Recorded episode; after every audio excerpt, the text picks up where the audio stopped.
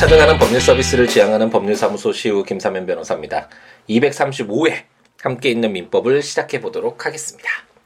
아, 수요일 저녁 시간인데 에, 요즘에 에, 슬기로운 감방 생활이라는 그 드라마에 빠져서 아내와 이제 야식을 먹으면서 이렇게 소주 한 잔도 하면서 아, 그 드라마를 이제 보는 시간이었는데 오늘하고 내일을 결방이라고 하더라고요. 그래서 아, 무엇을 할까 아, 고민을 하다가 아, 내일은 또 아침 에, 영장 실질 심사 재판이 있고 또 저녁에 늦게 들어와서 아, 여러분을 찾아뵙지 못할 것 같아서 아, 아, 함께 있는 민법 아, 여러분들을 만나는 시간으로 해야겠다라는 생각이 들어서 아, 지금 녹음을 이제 시작을 하고 있습니다.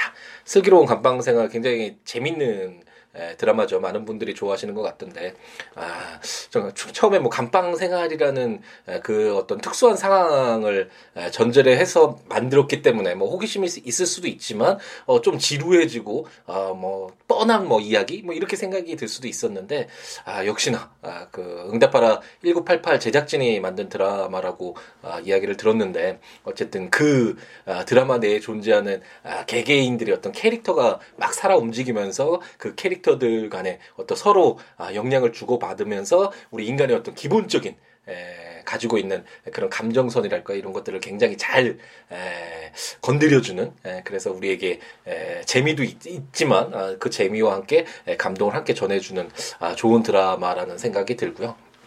뭐 어디든 에, 똑같다라는 생각이 듭니다. 뭐 에, 감방이라는 특수한 상황이든 우리 일상에서 아, 살아가는 모습이든 에, 물론 그 외부적인 조건이 상당히 중요한 것은 사실이지만 에, 정작 중요한 것은 그 어, 내용물들을 채워가고 있는 에, 그 어떤 조건 속에서 살아가고 있는 우리들의 에, 이야기, 우리들의 어떤 에, 더불어 함께하는 그런 모습들. 에, 어떤 그런 부분들이 정말 중요한 것이 아닌가라는 생각을 그 드라마를 보면서 이제 하게 되네요. 어, 굉장히 재밌으니까 아, 보지 않으시는 분들은 한 번씩 보셔도 아, 굉장히 좋을 것 같네요. 거의 캐릭터 중에 그 마약하는 마약으로 인해서 이제 수감된 친구와 이제 사기 범죄라고 이렇게 혀 짧게 하시는 분이 있는데 그 둘 사이의 어떤 케미랄까 이런 부분을 정말 재밌어서 저도 막 따라하기도 하고 어, 정말 어린 나이가 아님에도 어, 이 나이 에도 막 드라마에 나오는 캐릭터를 따라하기도 하고 이런 아, 정도로 좀 재밌고 아, 즐겁게 볼 수도 있으면서 또 아, 감동스러운 그리고 자신을 한번 되돌아보고 어떻게 삶을 채워가야 될 것인가라는 것들을 한 번씩 생각해 보게 되는 좋은 드라마인 것 같습니다. 아, 이제 함께 있는 민법. 그 친족편으로 다시 돌아와 보면 아, 우리가 이제 친족편을 시작을 했죠. 친족편은 아, 가족이라는 아, 특수한 범위 내에서 아, 적용되는 아, 법이고 아, 그렇기 때문에 우리가 민법을 읽으면서 아, 주로 물권편과 채권편에서 아, 여러 다양한 사람들과의 관계 속에서 아, 발생하는 그런 어떤 분쟁의 내용들을 담고 있는 아, 일반법으로서의 에, 민법 이 아니라 아, 이 가족편에서는 친족편과 상속편의 경우에는 그 불특정 다수와 함께하는 아, 그런 어떤 내용들의 법률 관계가 아니라 가족이라는 특수한 아, 그런 관계 속에서 발생하는 아, 그런 법률 관계를 아, 다루고 있다. 법률 효과를 아, 규율하고 있다 라고 생각하고 접근하시면 되겠고 우리가 첫 번째로 보았던 건 아, 역시나 총칙이었죠. 아, 예, 민법을 시작하면서도 민법 총칙을 읽으면서 우리가 많이 고생을 했는데 공통적으로 적용되는 내용들 따로 뽑아서 총칙 규정을 두고 있잖아요. 판택된 시스템 우리 민 민법이 취하고 있는 이런 어, 민법의 틀 속에서는 총칙 규정을 두는 것이 일반적이고 이 친족법에서도 아, 총칙 규정을 두어서 과연 어, 어떤 사람들, 어떤 관계에 있는 사람들을 어, 친족으로 할 것인가와 관련된 그런 내용들을 규정하고 있는 것을 우리가 배웠고 두 번째는 아, 이제 가족 의 어떤 범위와 관련돼서 예전에는 호주 제도가 아, 시행이 됐기 때문에 그 호주제와 관련된 그 규율들이 굉장히 많았거든요. 그래서 어 799조까지 사실 다 호주와 관련된 에 호주 제도와 관련된 그런 규정이었는데 이제 헌법재판소 결정에 따라서 이제 헌법 불합치가 되면서 호주제가 폐지가 되고 아, 그렇기 때문에 제 2장에서 가족의 범위와 자의 성과 본이라는 내용으로 바뀌어서 이제 두 개의 조문만으로 하지만 뭐 아, 가족의 범위가 아, 특별히 이 친족편에서 아, 많이 적용되거나 어떤 가족이라는 그런 법률 용어가 아, 이런 어떤 특수한 법률 효과를 에, 가져오지는 않고 그냥 호주제가 폐지되면서 아, 어떤 가족의 범위라는 상징적인 내용이라고 해야 되나요? 아, 이런 내용들을 규율하고 있다는 것까지 우리가 지난 시간에 공부를 했습니다.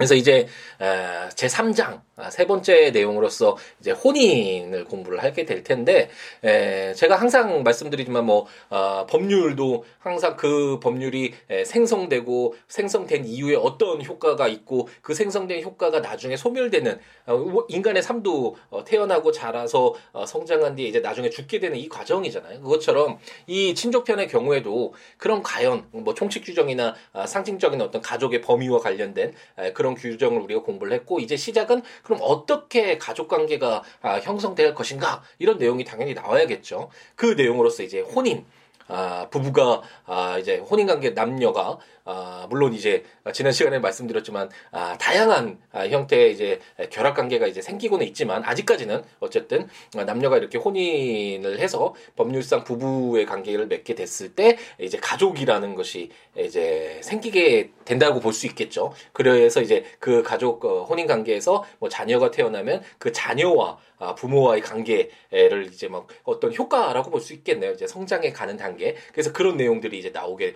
되겠죠.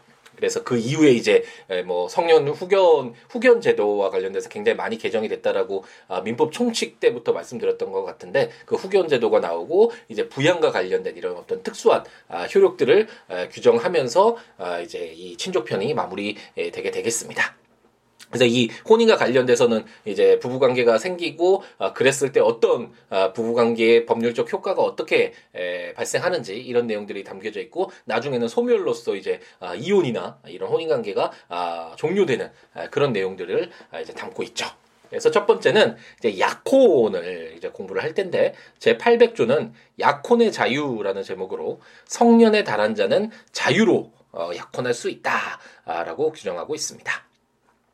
약혼이라는 것은 어, 이제 어, 결혼을 이제 하겠다는 음, 법률상 혼인 어, 이전에 에, 장래 이제 혼인을 하겠다라는 에, 당사자의 합의라고 할 수 있겠죠. 그래서 그런 내용들을 아, 이제 담고 있는데 약혼은 우리가 현실에서도 많이 쓰는 용어기는 하잖아요.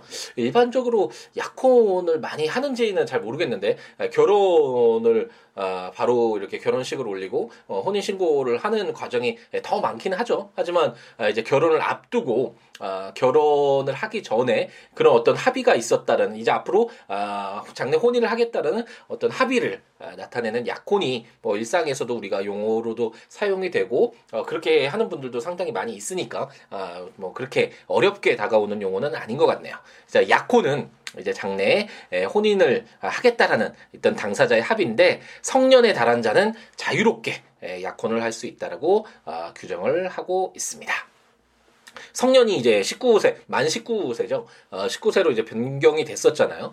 아, 이제, 아, 예전에 20세였는데, 그게 2010, 3년인가요? 11년인가요? 어쨌든 그때 이제 개정이 돼서 이제 만 19세로 됐고, 아, 성년에 달한 자는 자유롭게 아, 어떤 뭐 부모님의 허락을 받거나 누구의 뭐 허락을 받지 않더라도 자유롭게 약혼할 수 있다고 규정을 하고 있습니다. 제801조는 약혼 연령이라는 제목으로 18세가 된 사람은 부모나 미성년 후견인의 동의를 받아 약혼할 수 있다. 이 경우 제808조를 준용한다라고 규정하고 있습니다.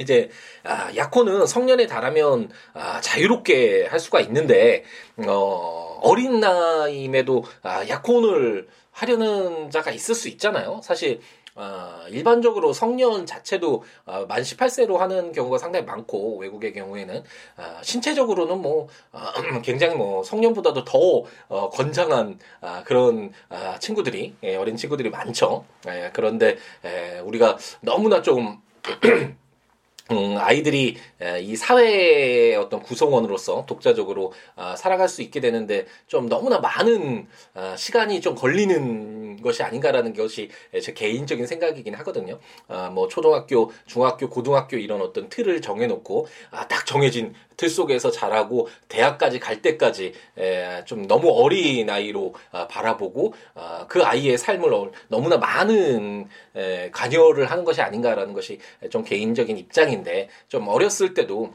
이미 신체적으로 발달됐다라는 것은 뭐 두뇌나 뭐 어떤 정신적인 부분도 물론 약간 보호가 필요한 아, 그런 부분은 분명 히 있겠지만 아, 스스로 어, 좀 알아가고 어, 선택하고 그에 대해서 어, 책임을 어, 질 수 있는 그런 어떤 능력들을 더 부여하는 것이 맞지 않을까 그런 방향 쪽으로 어, 교육이 이루어져야 되는 것이 아닌가라는 것이 에, 개인적인 어, 어떤 입장인데 어, 이런 내용이 또 어, 이야기가 왜 나왔는지 잘 모르겠네요. 어쨌든 약혼은 아, 비록 성년에 달하지 않았지만 아, 18세가 되었다면 아, 그런 사람도 아, 부모나 미성년 후견인의 동의를 받아서 아, 이제 약혼을 할 수 있다라고 아, 규정을 하고 있습니다.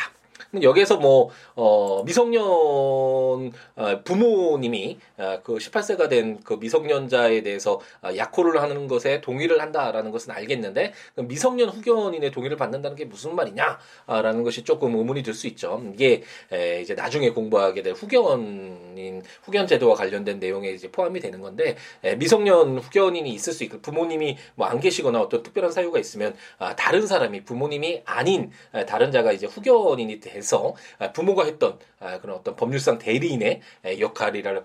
그러니까 어떤 그런 역할을 하는 아, 어떤 미성년 후견인이 이제 등장을 할 수 있는데 이런 무성 미성년 후견인과 관련된 내용들은 이제 후견 나중에 이제 부모와 자녀와 관련된 이런 법률 효과를 담은 규정들을 모두 공부한 뒤에 후견과 관련된 내용을 성년 후견도 있고 미성년 후견도 있고 요즘에 뭐 특별 후견인가요? 한정 후견 뭐 이런 내용들이 굉장히 많이 새롭게 이제 개정이 되면서 들어오면서 아, 좀 아, 많은 내용을 어, 담고 있는데 그 조문들을 한번 읽어보면서 아, 따로 그때 공부를 해보도록 하겠습니다. 어쨌든 어, 성년이 되지 않았던 아, 자도 18세가 되면 부모나 미성년 후견의 동의를 받아서 아, 약혼을 할 수 있다라고 생각하시면 아, 되겠네요. 808조는 이제 나중에 혼인과 관련돼서 동의가 필요한 혼인 조항이 제 808조인데 이제 한 이 또 다다음 시간이 되겠네요. 그때 한번 읽어보도록 하겠습니다. 802조는 성년 후견과 약혼이라는 제목으로 피성년 후견인은 부모나 성년 후견인의 동의를 받아 약혼할 수 있다. 이 경우 제 808조를 준용한다. 라고 규정하고 있습니다. 이 내용도 어, 이제 어떤 내용인지 좀 아시겠죠? 이제 2011년에 이제 후견에 관한 규정들이 대폭 그 이제 개정이 되면서 아, 성년 후견 제도가 이제 많이 변화가 됐는데 미성년 후견과 관련돼서는 어, 민법 총칙에서도 우리 미성년자와 관련된 내용이 조문이 조금씩 바뀌었었잖아요. 그래서 미성년 후견도 있지만 성년 후견과 관련돼서 예전에 어떤 후견 제도는 아, 굉장히 좀 아, 형식적이라고 해야 되나요? 이게 좀 잘 적용이 되지 않는 있는 그런 내용들이 있었는데 그것이 이제 대폭 개정되면서 어, 굉장히 어, 뜨거운 어, 좀, 어, 논점이 되고 있는, 에, 그런 내용들이 바로 후견 제도고, 어, 현실적으로도 뭐 이제 대기업 총수와 관련돼서 이 후견 제도와 관련해서 많이 다툼이 돼서 기사화 되기도 하고, 현실에서도, 어, 이제 좀 다양하게, 에, 후견이 좀더 본인의 의사에 맞게 예, 그런 어, 본인이 지금은 뭐 어떤 보호가 필요하지 않을 수도 있지만 장래에 어떤 어, 자기가 좀 어, 보호가 필요한 그런 상황으로 변해졌을 때 미리 어떤 후견 계약이나 이런 것들을 통해서 준비를 할 수도 있고 뭐 이런 식으로 아, 본인의 의사가 아, 좀 더 많이 반영된 아, 그런 후견 제도로 이제 바뀌었거든요. 네.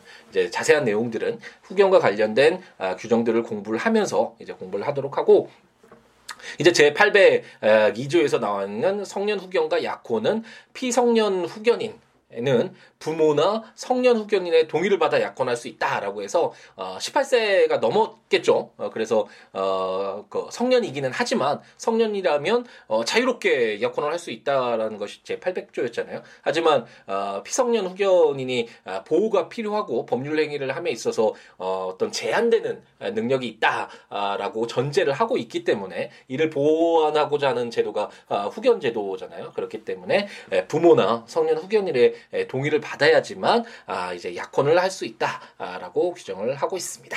자세한 내용은 후견과 관련된 제도들을 보면서 어, 공부를 해보도록 하겠습니다.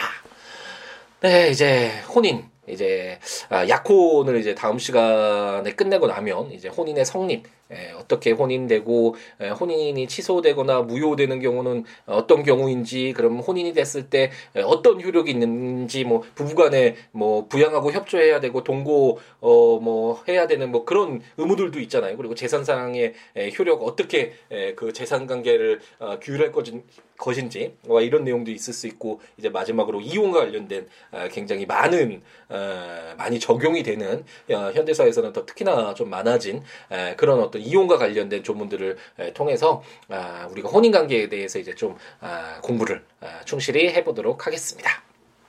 조문들 한번 보시면서 아, 들으시면 좋으니까 국가법령정보센터에 가셔서 민법 지신 다음에 조문들 한번 아, 읽어보시면서 어, 들으셔도 좋을 것 같고 제가 전자책으로 발간한 함께 있는 민법 아, 친족편 상속편도 모두 발간됐으니 에, 조문과 설명들 참고하시면서 들으시면 좋을 것 같고요. 제 블로그 siwoolaw.com.net siwo.com siwo.net 해당 조문과 설명들 참고하시면서 아, 들으시면 좋겠습니다.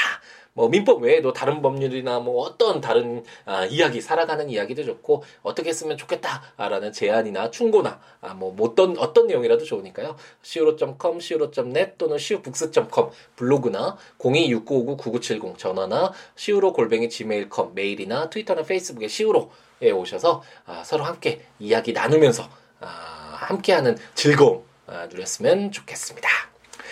아, 이제 정말 2017년이 마무리되어 가고 있네요. 벌써 아, 12월 27일.